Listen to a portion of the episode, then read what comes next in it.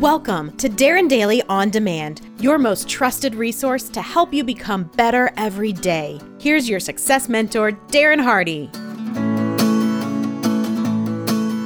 Good morning, Darren Daily friends. This morning, I'm going to answer one of your questions. This one was written in the comments by Jaristine Sayer from Melbourne, Australia. I hope I got your name right, Jaristine.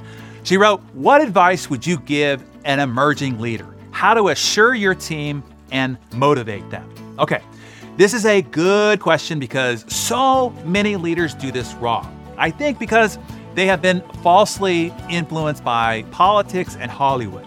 So I'm going to tackle these one at a time. So let's start with assure your team. Politicians lie. Have you noticed? They say what they think you want to hear or what they want you to think, not actually what is true. The truth has no basis in their rhetoric. The truth doesn't matter at all to them. Only their image and the agenda that they have does.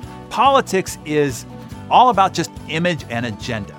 The steadfast rule in politics is never apologize, never explain. Can you believe that? And even when they are caught in a lie, they will not admit to it or apologize. Have you noticed that? Why is that? Because in the game of image and agenda politics, there is no upside and there's only downside.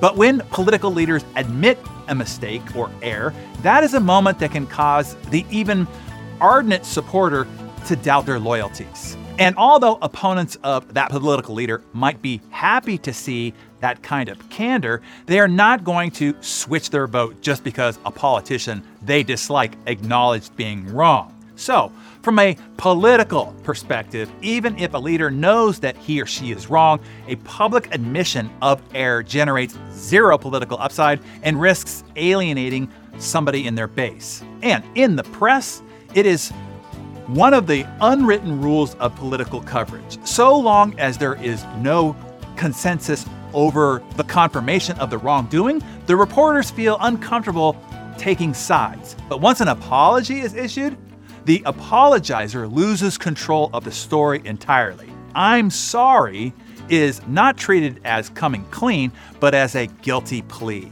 In theory, a public apology gives the press a chance to move on to the next controversy.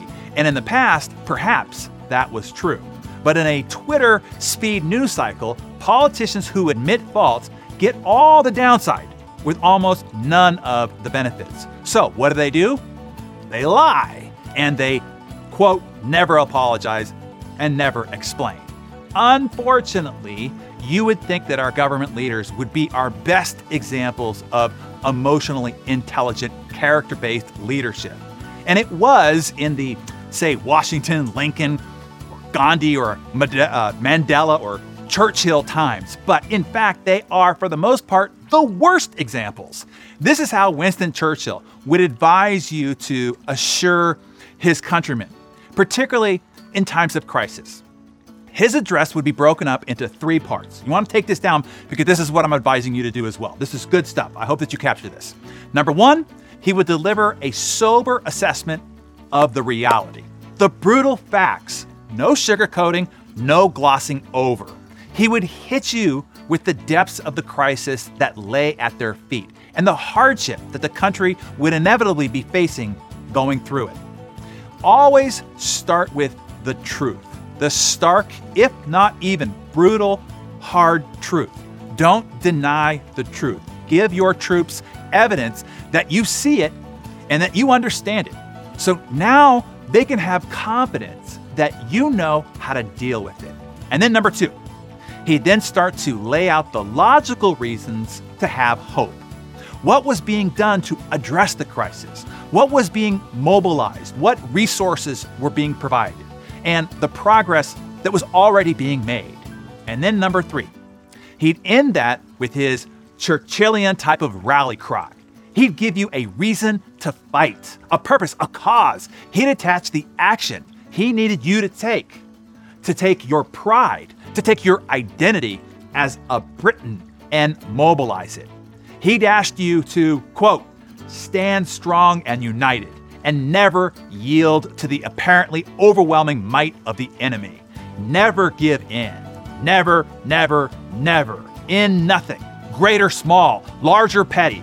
Never give in. And if you do, this has the opportunity to be your finest hour.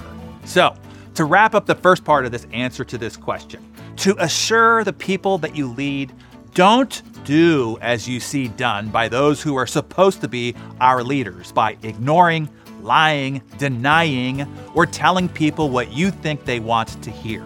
All that will do is have those people lose complete faith and trust in you and anything that you say from that point forward. Instead, start with the truth, as clear, stark, and as straightforward as possible. Then, the logical reasons to have hope.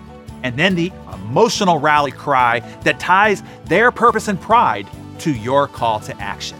That is an advanced lesson on leadership and communication influence. I hope that everybody took notes and will refer to this anytime they have to address people in times at any level of difficulty.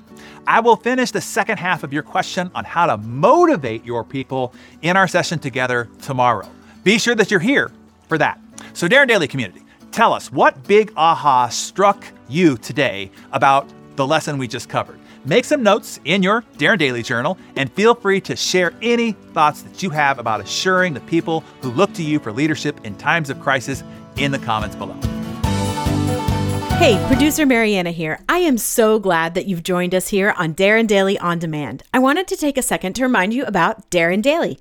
Darren Daily is a global movement of more than 350,000 high achievers just like you who come together every weekday morning to kickstart their day with a specially created video mentoring session from Darren. Each session focuses on one big idea to ignite your mind and give you an edge as you go into your day. Sound like something you need first thing in the morning? Then head over to darrendaily.com to join the movement and get more fuel to help you become better every day. I can't wait to see you there tomorrow morning.